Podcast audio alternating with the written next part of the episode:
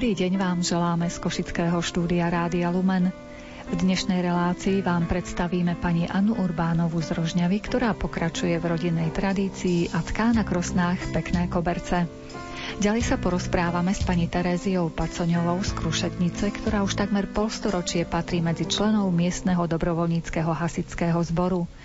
Vo vyznaniach neobídeme ani tému o zneužívaní detí, ktoré si následky nepekných zážitkov z detstva nesú počas celého svojho života. Vyberieme sa aj k našim východným susedom na Ukrajinu a to prostredníctvom rozprávania tam pôsobiaceho kňaza profesora Antona Konečného.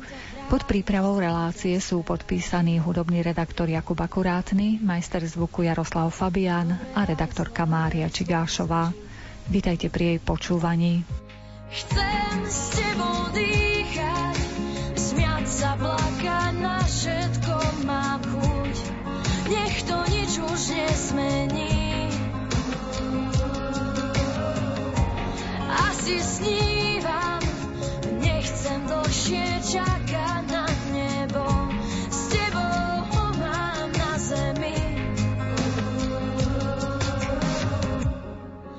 Rozišli sa cestou dolu nikých nevidel viac spolu. Odvtedy sa hľadajú, po zemi sa túlajú.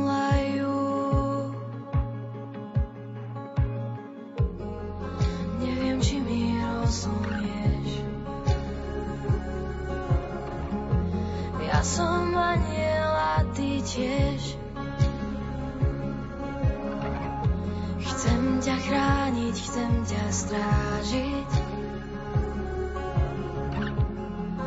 Dobre aj zlé spolu zažiť.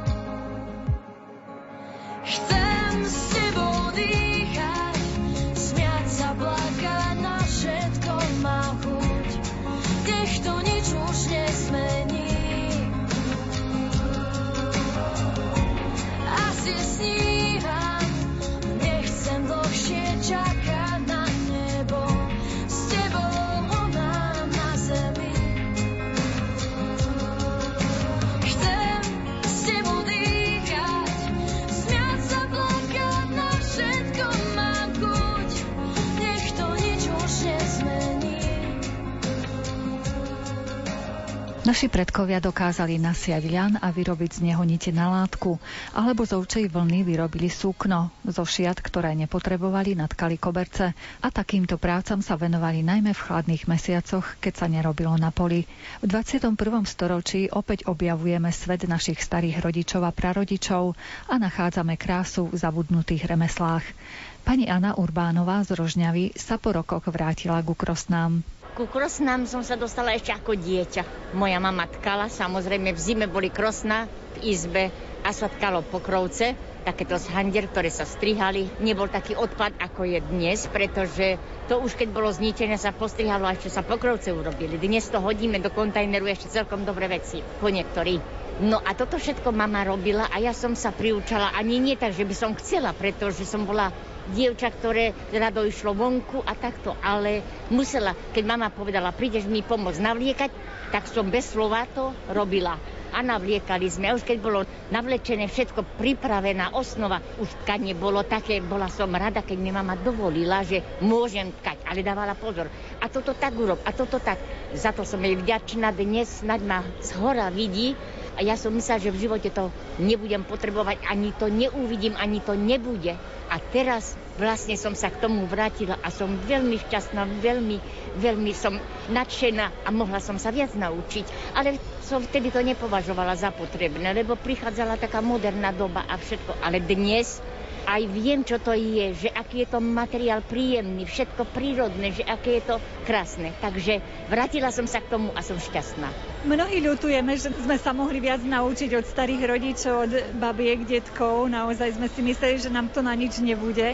A tie krosienka to máte odkiaľ? To vám vyrobili teraz? Áno, to hej, dávame vyrobiť, ale to zase kolegynka bývala, ona sa stará o materiál. Ale máme my v našom Dom tradičnej kultúry Gemera samozrejme robíme aj ring, robíme kurzy všelijaké, čiže už sa učíme aj osnovu, lebo není to také jednoduché vypočítať, ako treba potom všetko. To nasnovať a tak ďalej. Čiže to všetko sa učíme a samozrejme internet dneska kúpite všetko. Ale máme výrobcov, ktorí vyrábajú aj krosná, aj už hotové osnovy napríklad sa dajú kúpiť. Ale čo si sami urobíte, to je najkrajšie, najlepšie.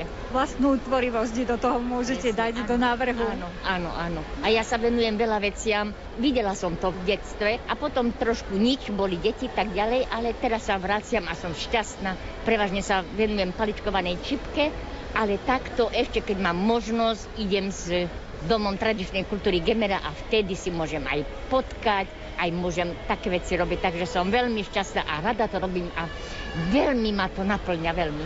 Človek môže pritom aj zrelaxovať, ja áno, si myslím, áno. keď tak tie nitku za nitkou áno, z tom čonku tam presúva. Presne, mňa to veľmi ukludňuje, vám poviem, že aj keď paličkujem alebo takto, mňa to veľmi ukludňuje, ja vtedy mám takú pohodičku a som rada, že to môžem robiť a vtedy vidíte tá, aj tá tvorivosť, tak premyšľam a to potom tak urobím a toto tak, to je také originál každá vec, samozrejme, lebo to, čo si vymyslím, to urobím, robím aj tradične, samozrejme, ale aj to treba tak keď dáte srdce do toho, tak je to krásne. A vy pracujete s akým materiálom? To je ľan? Mám aj, áno, aj ľan, aj bavlna. Sam, to už podľa toho, ako zvolíme, že čo z toho bude a takto.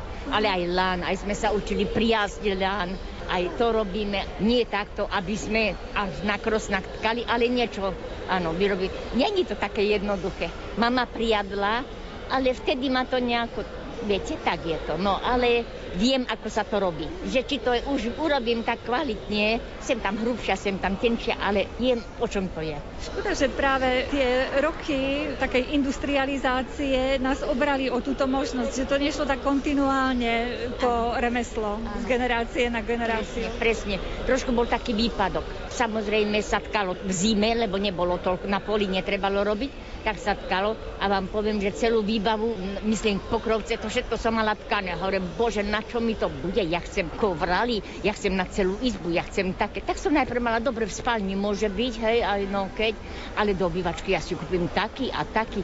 A dodnes mám pokrovce, ktoré vlastne mama natkala, aj ja trošku, ale som šťastná a dnes vidíte, však kupujú si takéto, pretože to je krásne, to je naše slovenské, takže vraciame sa. A je v tom presne to, čo vy vravíte, že srdce toho človeka, ktorý tkal ručne ten koberček alebo tú látku. Pravda, že bez srdiečka to nejde. Ja si myslím, že musíte mať k tomu nadšenie, pretože áno, však učíme, prídu aj mladší, aj toto, zaučať sa, ale vidím, že nemá trpezlivosť. Veď oni by chceli, aby to bolo hneď hotové. To není. Mladí sú zvyknutí, že stlačia enter a áno, je to hej, hotové. Je, áno, presne. A tu treba sedieť, vydržať hodiny, ale ten výsledok, to je paráda. To je nadhera. Pomaličky sa vraciame k tomu, čo bolo predtým. Až teraz zistujeme kvalitu. Áno, a to je kvalita, vám poviem, pretože aj to plátno. V lete vás chladí, a v zime vás hreje. Ja, ja nechápem, ako to je. Lebo ja som si utkala, užila som si šaty a hovorím, no to jak sa to bude krčiť, keď si sadnem a toto, lebo také toto, upaličkovala som si, taký dongolierik a som si to vzala na náš festival a hovorím, no bude ako bude. Neviete si predstaviť, bolo teplo. Mne vôbec nebolo horúco, vôbec nebolo pokrčené. Ja som bola frajerka, som mala od A po Z svoj, no frajerka som bola. To by ste v žiadnom butiku nekúpili? Nie, nie, presne toto je. Už aj toto pozerám, že aká je šírka, lebo to je trošku tmavšie, mám svetlejšie. A samozrejme platno, čím viacej periete, tým je bielšie. Lebo však sa bielilo. Pamätám sa, že na zahrade sme mali na tráve, sa to polievalo. A takto, lebo mama robila i plachty postelné, to sa používalo. Takže toto je trošku iný materiál, že či si z toho neurobím zase dajaké ešte, aby som mala také svoje vlastné. Možno vás o rok na tomto podujatí uvidíme už v originálnych šatách práve z tejto látky, ktorú teraz tkáte. No, to môže byť, môže byť, lebo ja zase tak, čo si pomyslím, tak chcem to, chcem to urobiť a chvála Bohu, že už som na dôchodku, takže mám viacej času. Manžel mi všemocne pomáha, myslím, v domácnosti, vedie na dôchodku, tak môže navariť, vyprať a také veci všetko. A ja sa môžem svojim záľubám venovať. A to, to je parada. Parada.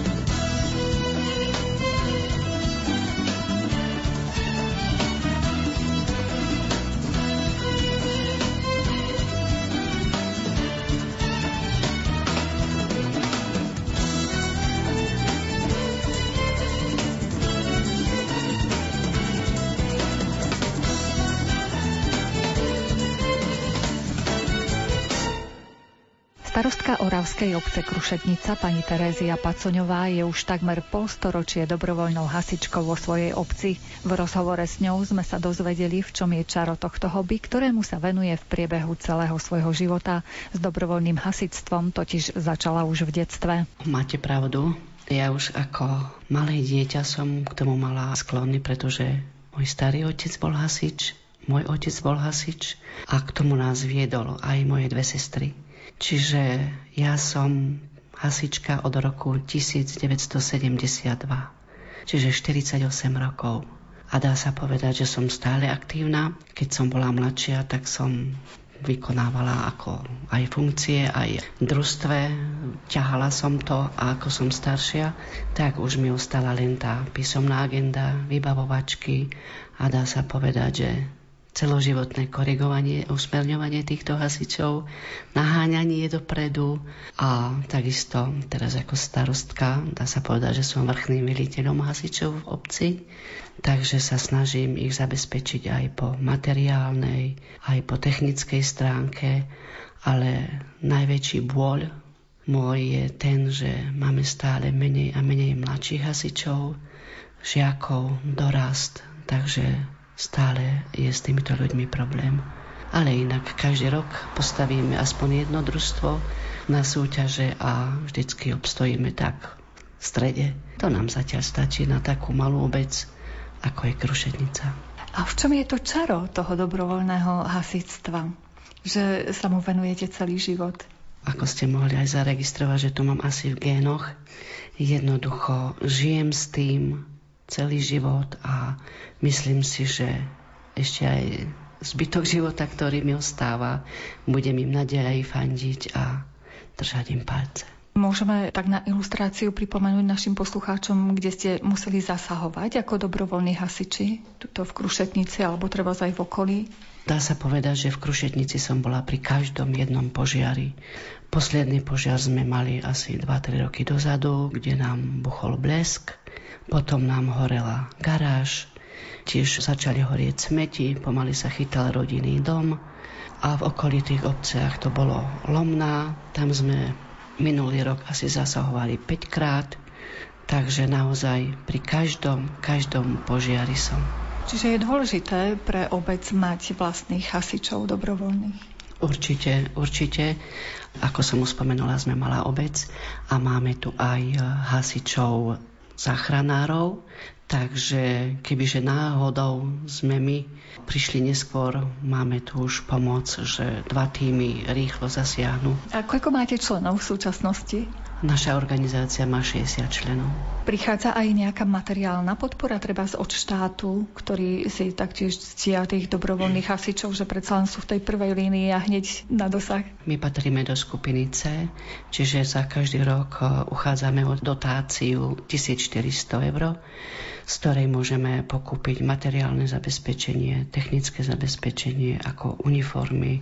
A tak sa snažím každý rok niečo dokúpiť, aby sme boli plne vystrojení, či materiálne alebo technicky. Tí dobrovoľní hasiči sa musia udržiavať v nejakej kondícii, aby teda uspeli na súťaži, ale taktiež pri tých jednotlivých zásahoch, aby boli dostatočne rýchli, silní. Teraz je to veľmi ťažké, pretože títo členovia chodia po robotách, po turnusoch, takže keď máme aj takú bohatú základňu, máme problém v čase súťaže zohnať zdatných 11 členov, ale zatiaľ, chvála Bohu, sa nám to darí. Okrem toho, že vy ako žena ste hasičkou, sú aj ďalšie ženy, ktoré prepadli tomuto hobby a tiež sú dobrovoľnými hasičkami?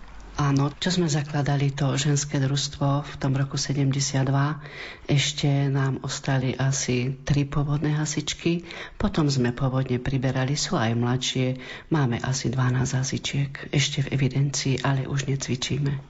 Spomenuli ste, že by ste radi prijali aj mladších ľudí do svojho kolektívu. V čom to asi je, že tak trošku váhajú, či teda dať sa na to dobrovoľné hasictvo alebo nie mladí ľudia? Myslím si, v prvom rade je to zadarmo. Je to na báze dobrovoľnosti. No a aj voľný čas mladí hrajú na futbal, čiže nemôžu v čase súťažiť na súťaž, takže musíme to kombinovať tak, akože buď hráme futbal, alebo ideme na súťaž. Ale darí sa nám teraz, ako som spomenula, že už aj mladých ideme priberať, ešte nemajú síce 18 rokov, ale pokiaľ ich trošku pripravíme, vycvičíme, takže naozaj obmenujeme, omladujeme to naše družstvo. A vaši hasiči majú niekedy nejaké akcie priebehu roka, že nemusia konečne zasahovať, ale môžu sa zabávať na nejakom pikniku alebo guláši? Kedy si sme to mávali, ale teraz, ako som hovorila, to sú turnusy, to nemôžeme zosúľadiť všetkých, ale sa stretávame raz do roka, máme výročnú schôdzu, takže na nej si už porozprávame, posedíme a pozabávame sa. poprcha na naše hriechy. Naivita nekonečná, že dá sa chodiť s niekým.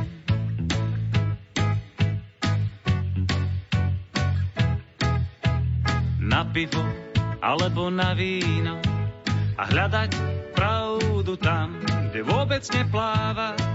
Pa, pa, pa, pa, pa, pa, pa, pa. Sláva pre všetkých ľudí, čo dávno vedia nájsť odpoveď. Stromoch v plnom mesiaci wow, vtáci ti ukážu smer.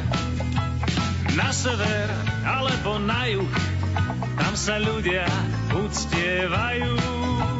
Lá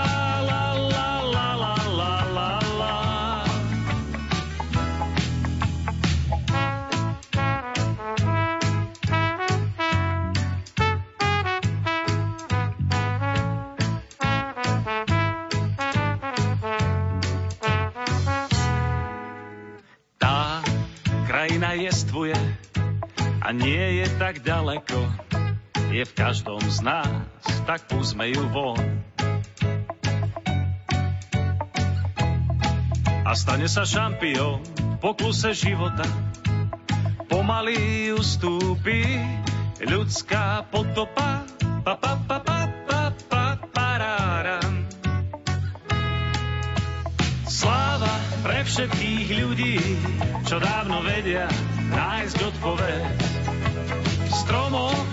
Mesiaci, lov vtáci ti ukážu smer. Na sever alebo na juh, tam sa ľudia uctievajú.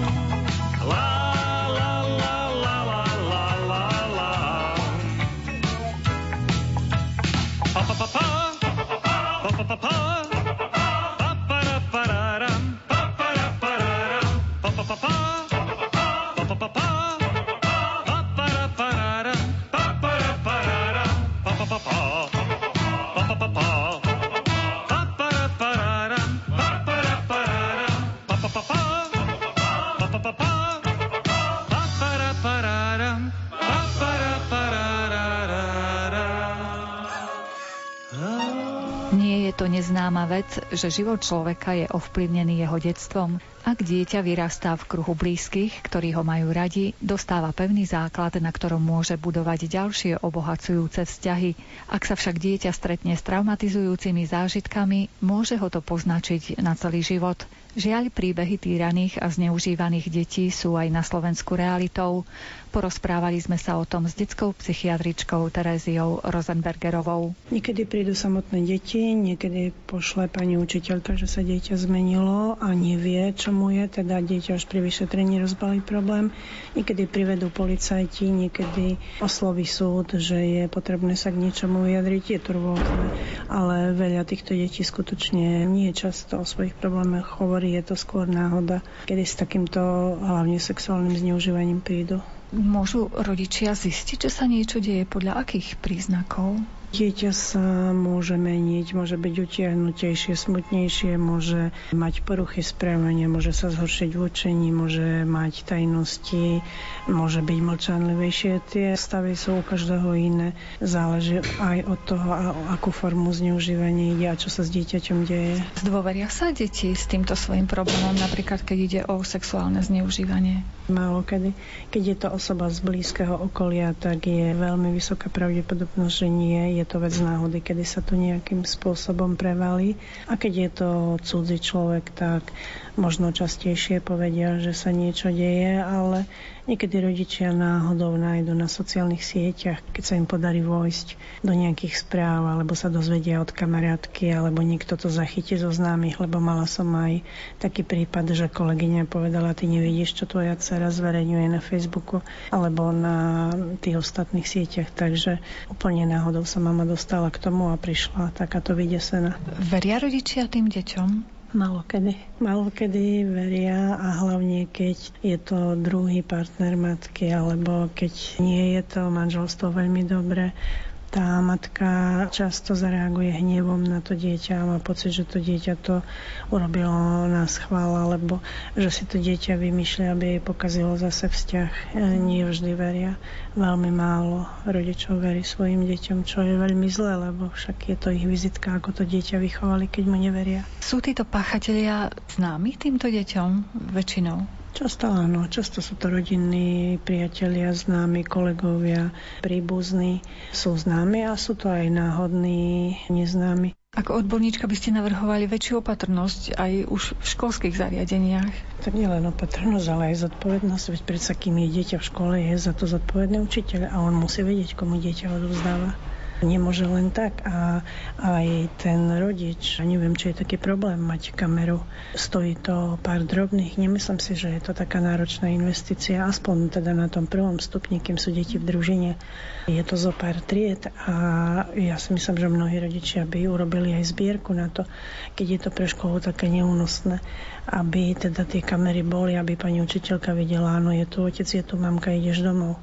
Aby presne vedeli teda, že kto to dieťa berie domov. Ak sa to prevalí a začne sa to treba vyšetrovať doma. Nie je to ďalšia trauma pre to dieťa, že zažilo tú traumu s tým zneužívateľom a opäť má niekomu vysvetľovať, že ono má pravdu?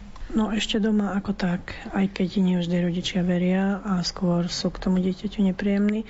Väčšia trauma pre dieťa je, keď to začnú vyšetrovať iní a dieťa do nekonečna musí rozprávať to isté, keď sa mu vysmievajú, keď mu povedia, že ty si to urobila a čo teraz tu chceš a nerob zo seba chudinku alebo chodáka a ty za to môžeš, lebo aj také sa stáva, aj s takýmito vetami sa stretáme, čiže v každom prípade to je trauma. A okrem toho, že dieťa prežije naozaj to, čo sa stalo, ešte všetky tieto záležitosti a nekonečné vyšetrovanie, lebo to nie je otázka toho, že sadne povie a je nejakým spôsobom vyriešená vec. Sú to nekonečné súdy, nekonečné procesy a to dieťa nakoniec všetko odvolá, lebo, lebo jedno stráti nejakým spôsobom trpezlivosť, alebo už s tým nechce nič mať, už to nechce viac počúvať, tak povie, že to nebola pravda a všetko sa skončí. Detskými očami dívam sa zas na to, čo zo školy zostalo v nás. Boli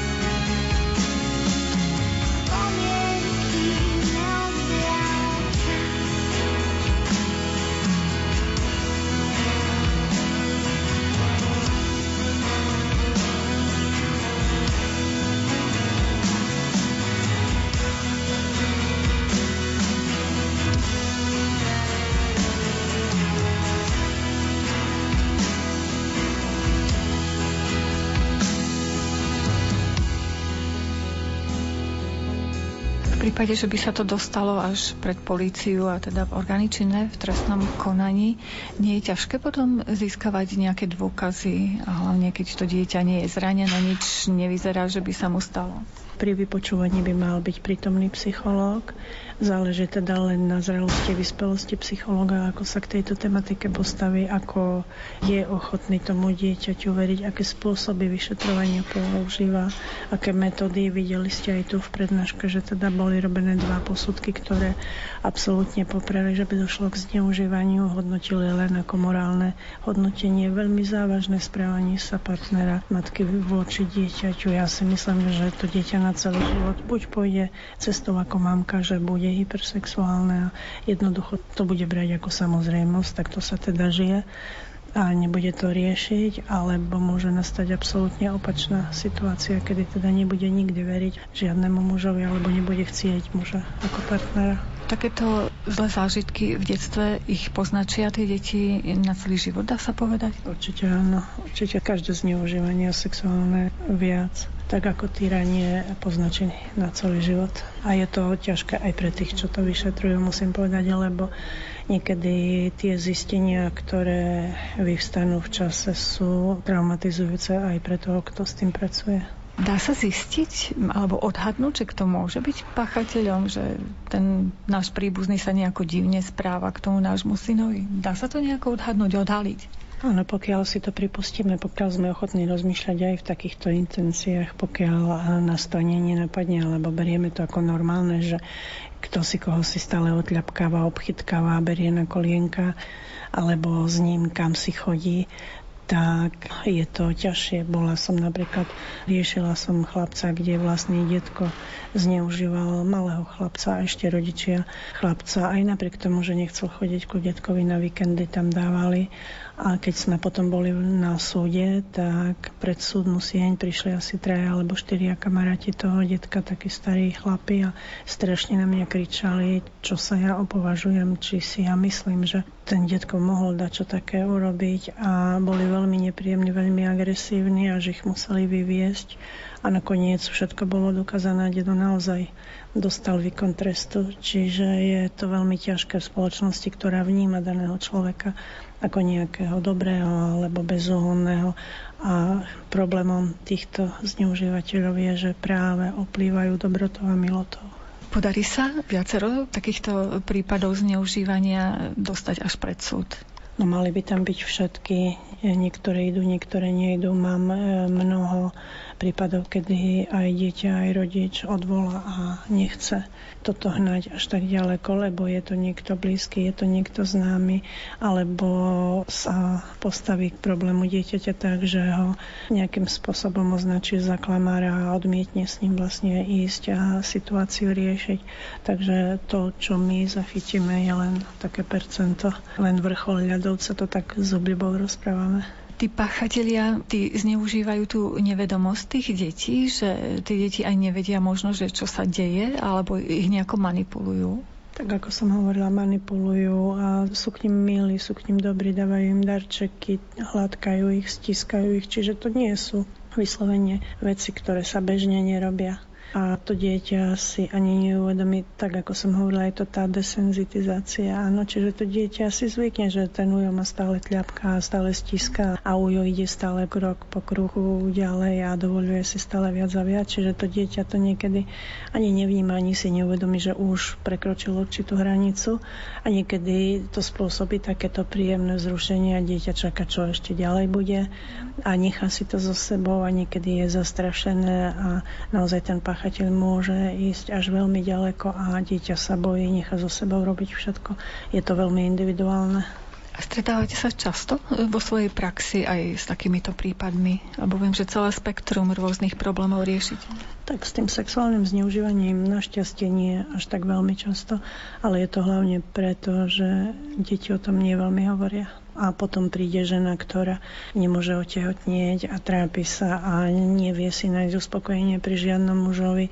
A spätne, keď sa rozprávame, tak vtedy povie však áno, mne môj otec robil zle, ale mne niekto robil zle. A ja teraz mám taký strach, taký odpor k sexu, že ja vlastne nie som schopná žiť riadným životom sexuálnym ani partnerským. I do těch ran ti sype sůl a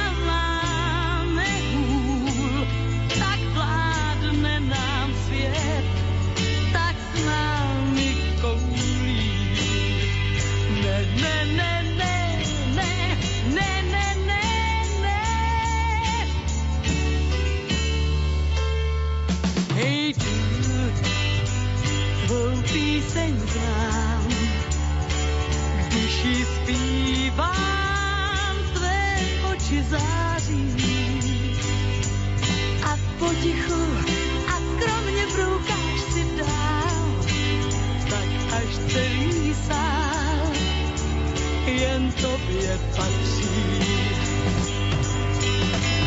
Tak jen pojď sem, já půjdu tam,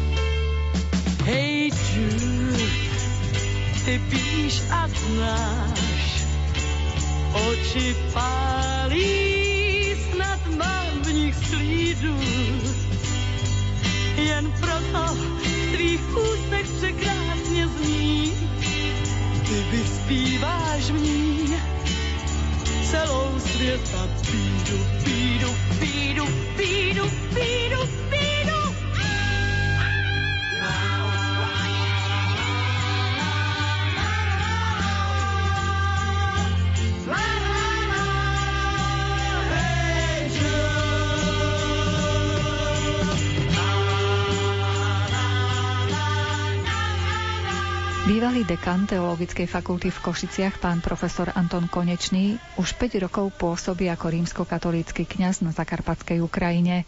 Požiadali sme ho o aktuálne informácie s cieľom zistiť, aká je situácia za našimi východnými hranicami v oblasti ekumenickej spolupráce cirkví aj v oblasti prevencie pred ochorením COVID-19. Tak to by bolo treba si veľa hovoriť, ale to špecifikum covidu na Ukrajine, tak to každý vníma, že štatistiky sú niekoľkonásobne horšie a myslím si, že vyplývajú presne z niekoľkonásobne horšej disciplíny, pretože možno aj taká mentalita je tam trošku, tak si myslím, že u nás prišla jednako so začiatkom tej situácie novej nová vláda a zobrala to seriózne a tiež tá odborná stránka. Pre mňa osobne je taká autorita profesor Krčmery a myslím si, že to, čo on povie, že mnohí to chápu, že má tú kredibilitu. A aj keď sú také rôzne, také by som povedal spochybňujúce, akoby hlasy, akoby hrdinské alebo čo, ale ako ja si myslím, že nie sú zdravé a keď to tak pozorujem vo svete, tak si myslím, že čím väčšia disciplína v štáte, tým lepšie výsledky. Čím horšia disciplína a čím väčšie také hrdinstvo, aké si, čo tam rúška, čo tam e, toto všetko, no tak, tak tým to potom horšie je.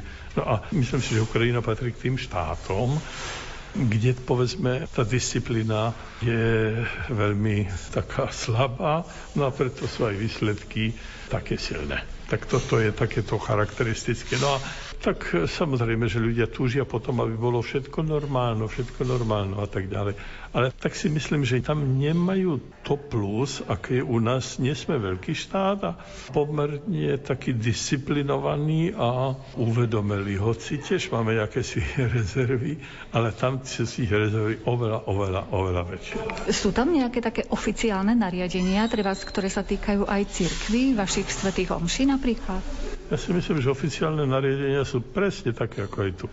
Lebo politici nemôžu dať nariadenia bez toho, že by sa neradili s odborníkmi. A, a COVID a po vedeckej stránke je ten istý a lekárska veda je tá istá a všetko je to isté, len nie je tá istá disciplína. Toto je ten hlavný a podľa mňa jediný rozdiel. Pretože lieky sú tiež tie isté, aj lekári sú takí mudrí ako aj u nás, ale disciplína je taká, o čo o tom, no čo nám tam... Aj ten komunizmus tam dlhšie trval a ľudia sú viac sklamaní, viac rezignujú a veľmi tie predpisy až tak netrápia. Trápia ich napríklad dopravné predpisy zachovávajú viac ako u nás. No preto, lebo keď urobíš chybu, tak si platíš. No a tá peňaženka to naučí človeka rýchlo. Ale uvedomenie, ktoré nevidno rovno, Hej. A nejaký človek, taký hrdina povie, a čo tam toto? A mňa napadlo, hovorím, však tak ty, keď nechceš, nevieš, ako je, však si nájde nejakého lekára, opýtaj sa v nemocnici. Sú plné nemocnice, je, sú tam chorí. No tak keď sú ne, nemocnice plné a je, je veľa chorých, tak to znamená, že to není vymyslené. Zrejme aj vaše aktivity, ktoré sa tam naozaj že veľmi dobre rozbehli, pokiaľ ide o spoluprácu cirkvi, o tú ekumenickú spoluprácu cirkvi, asi sú brzdené práve týmito vecami, ako je COVID a ďalšie. Ekumena má brzdu jedine duší, keď človek je tak falošne sebestačný, a ešte nedaj Bože aj nadriadený. A myslím si, že toto je hlavná brzda keď si myslím, že ja iných nepotrebujem. A to naozaj není pravda. Proporcie jednoducho sa všetci potrebujeme a ešte horšie ako pandémia takáto virologická je duševná, že ja som ten, čo nikoho nepotrebuje. Ja som sebestačný, ja som dobrý nebodaj ešte lepšie ako od druhých. Tak to, to je nebezpečné. A toho nebezpečenstva je všade veľa. A myslím si, že tá brzda ekumenizmu je práve v tejto oblasti. Tak samozrejme, že sú aj určité historické ťažkosti a boli vojny medzi nami a tak ďalej. A sú ešte cirkvy, kde sa tie učebnice spred 100 alebo 200 rokov o nepriateľstve ako znovu ešte prepisovali a opisovali, tak potom tam môžete vidieť proste aj celé spoločenstva, že ako oni do ekumeny nejdu. Nejdu, lebo sa tam necítia dobre. Prídu tam, kde volá štát, lebo štát nemôže volať len jednu církev. Štát si povoláva všetky cirkvy a preto aj vznikajú tie združenia. Ale oni nie sú v pravom zmysle ekumenické, oni sú jednoducho cirkevné. Ale ekumena je zvnútra. My, ako kresťania, chceme spolupracovať. Lebo máme jedného zakladateľa, ten nás učí lásky, ten nás učí miluj blížneho a nepíše akého, ako seba samého. A preto na pôde ekumenu vzniklo miluj církev blížneho ako svoju. Len to je proces. U nás si myslím, že je tak trošku ďalej, ako na Ukrajine, ale zasa v mnohých veciach sú tam také pekné veci, čo aj my sa môžeme učiť.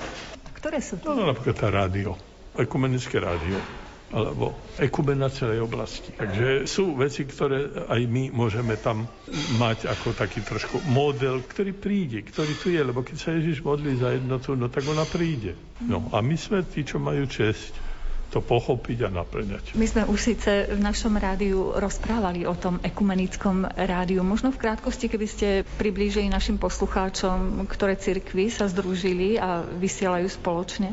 Je to rádio protestantskej cirkvi reformovanej. Je to občianská záležitosť, čiže musí vyhovovať občianským zákonom. Je tam nejaká ráda. Ako v tejto štruktúre nie som doma, ale viem, že táto cirkev ponúka priestor aj iným cirkvám. A že aj jej programy sú ladené takto zmierlivo a vzhľadom na spoluprácu a že aj iné cirkvy majú aj nejaký priestor, že tam môžu vstupovať. A pod titule je to akože radio ekumenické. Vy už 5 rokov pôsobíte na Ukrajine, tu ste od začiatku budovali vlastne tú košickú ekuménu. Ako by ste zhodnotili ten rast života ekumenického na Ukrajine? Sú tam nejaké posuny za tých 5 rokov? Ekumena nepotrebuje veľkú organizáciu lebo ju spôsobuje Svetý Duch. A ten je všade rovnaký, a u všetkých. A kto ho zachytí, toho ducha, tak pracuje. A teda je to všade takto. A je to tak aj na Ukrajine a ide to veľmi, veľmi, veľmi dopredu. No v konkrétnosti je to, že ekumenické hnutie sa združuje aj medzinárodne a svetovo. No a to je ten vývoj v posledných rokoch pretože doteraz ani tie možnosti také veľké neboli, aj oni sa museli sami trošku konštituovať, ale teraz je už etapa napojenia na svetové ekumenické hnutie, by som povedal. Stojíme na prahu dvier oproti sebe, poď ďalej, vítam ťa v soli i v chlebe. Sadni si za stôl a daj si pohár vody.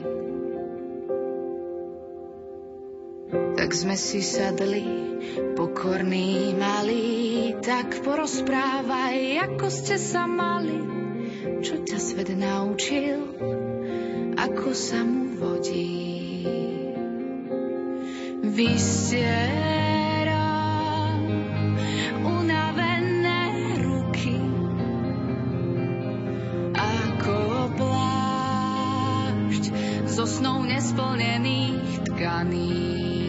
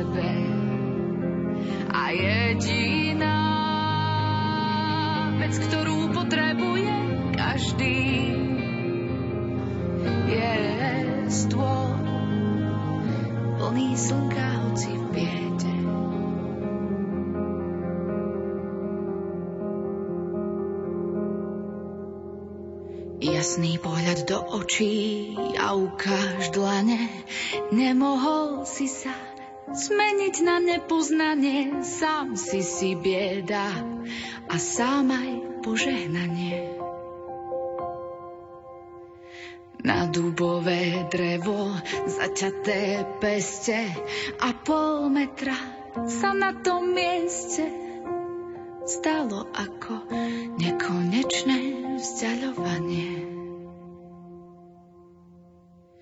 Odkladáš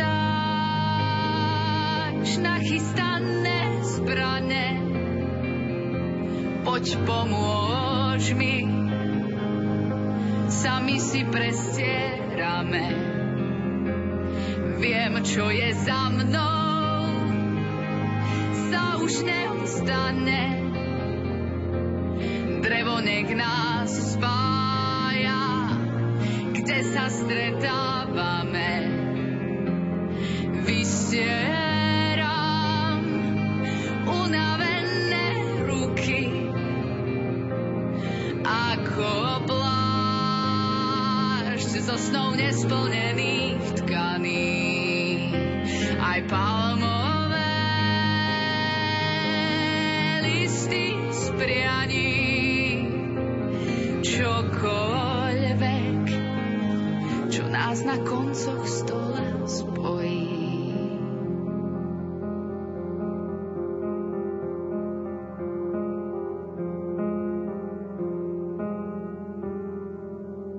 Ak by sme sa presunuli len do miesta vášho pôsobenia pastoračného, ktoré také najväčšie výzvy pred vami boli, keď ste tam prišli a už sa vám darí ich nejakým spôsobom prekonať alebo teda zvládnuť? Ja som sa stal farárom v prímeskej farnosti Storožnica. To je malinká, 200 ľudí. A to už sa tam má za veľkú farnosť, lebo my ako rímsky katolíci sme tam v úplnej menšine, na 1% v celom štáte. To sú také prímeské farnosti, majú svoje špecifiká a to je malá farnosť. Čiže to je iná pastorácia ako v 10 tisícovej, keď musíte to znamená, že poznáte všetkých, viete, či deti prišli, či neprišli a zasa neprišli a tak ďalej. No a to je taká individuálna pastorácia, tak je to západ napríklad o vyučovanie náboženstva. A to musí byť na fare. A keďže už ja ako starší na to až tak nemám pre tie deti, no tak som našiel sestričky, ktoré ich učia. No a Ja mám čest im urobiť aj školníka, predtým všetko usporiadať, aby to bolo pripravené. No a, a to, aby zodpovedne tomu prišli všetky deti, no to nie je také jednoduché tam. To iná vec je, keď je to v rámci vyučovania, v rozhovoru rodičia riadne prihlásia, no a všetko funguje.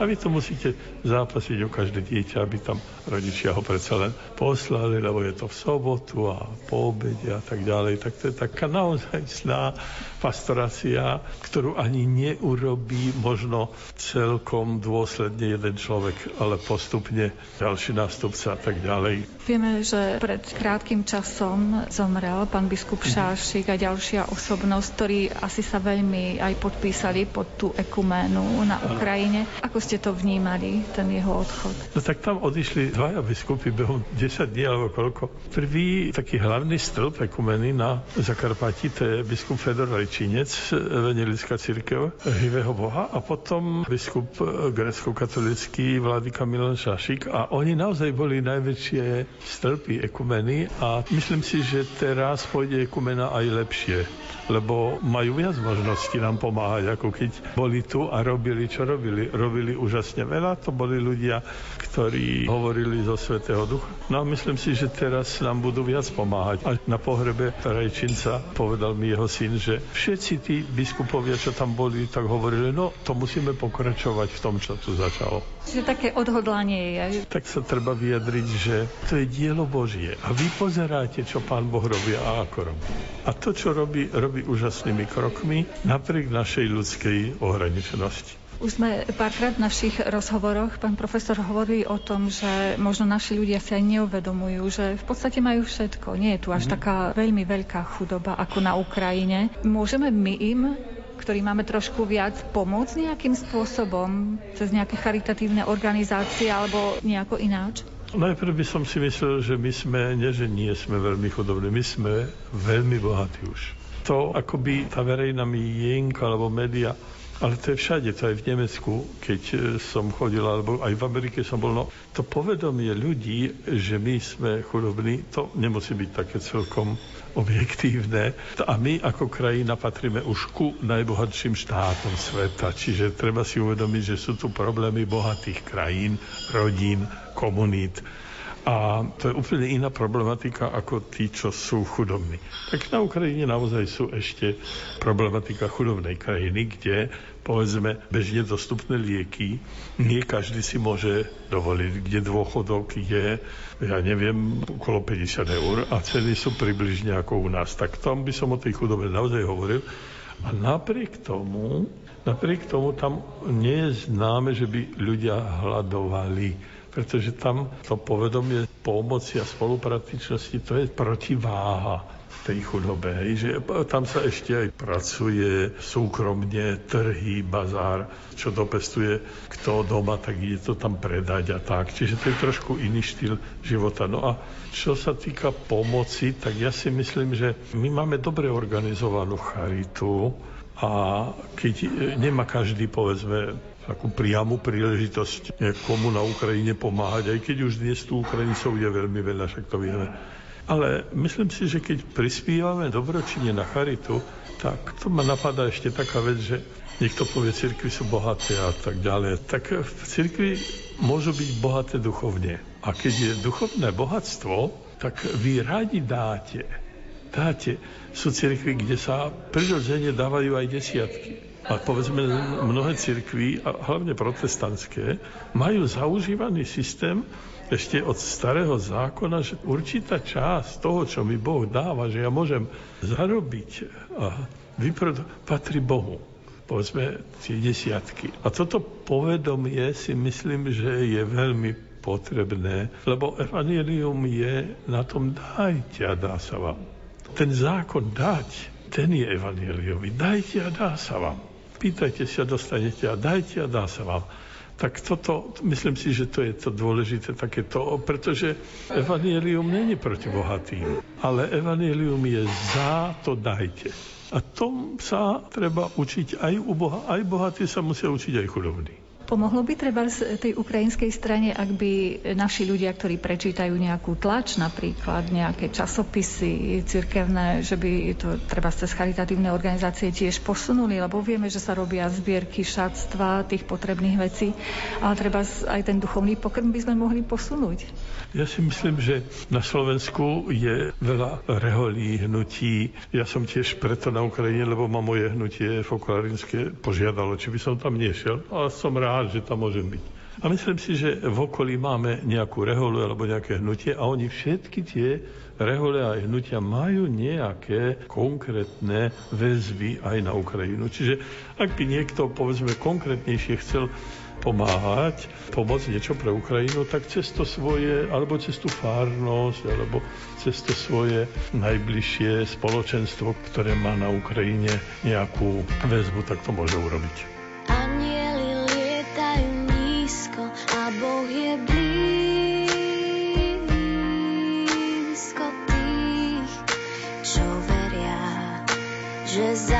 zázraky sa majú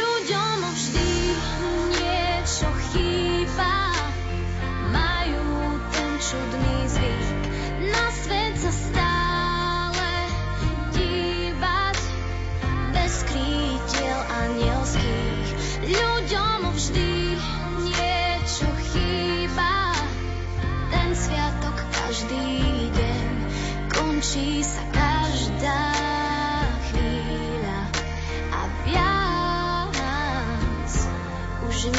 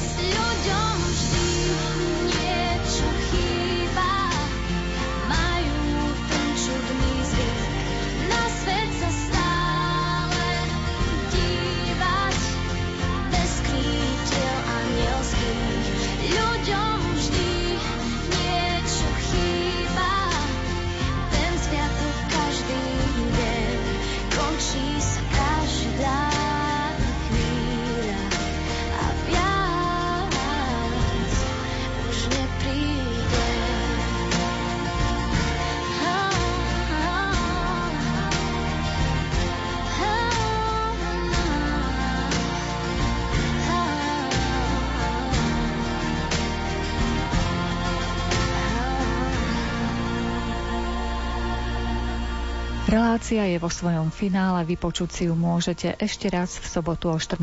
hodine. Za mixážnym pultom bol majster zvuku Jaroslav Fabián, hudbu vybral Jakub Akurátny a reláciu vás sprevádzala redaktorka Mária Čigášová. Ďakujeme vám za pozornosť a želáme vám pekný deň.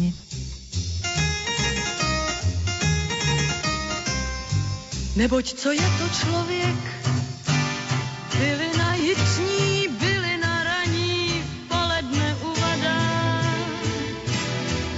Zůstane náruč, zůstane vání, šumění listí, bez milování.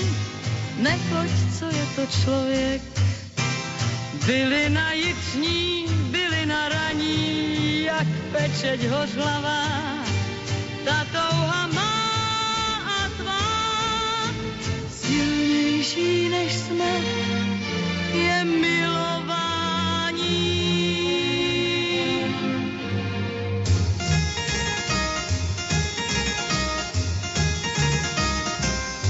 Neboť co je to láska, byli na jitřní, byli na raní, poledne uvadá,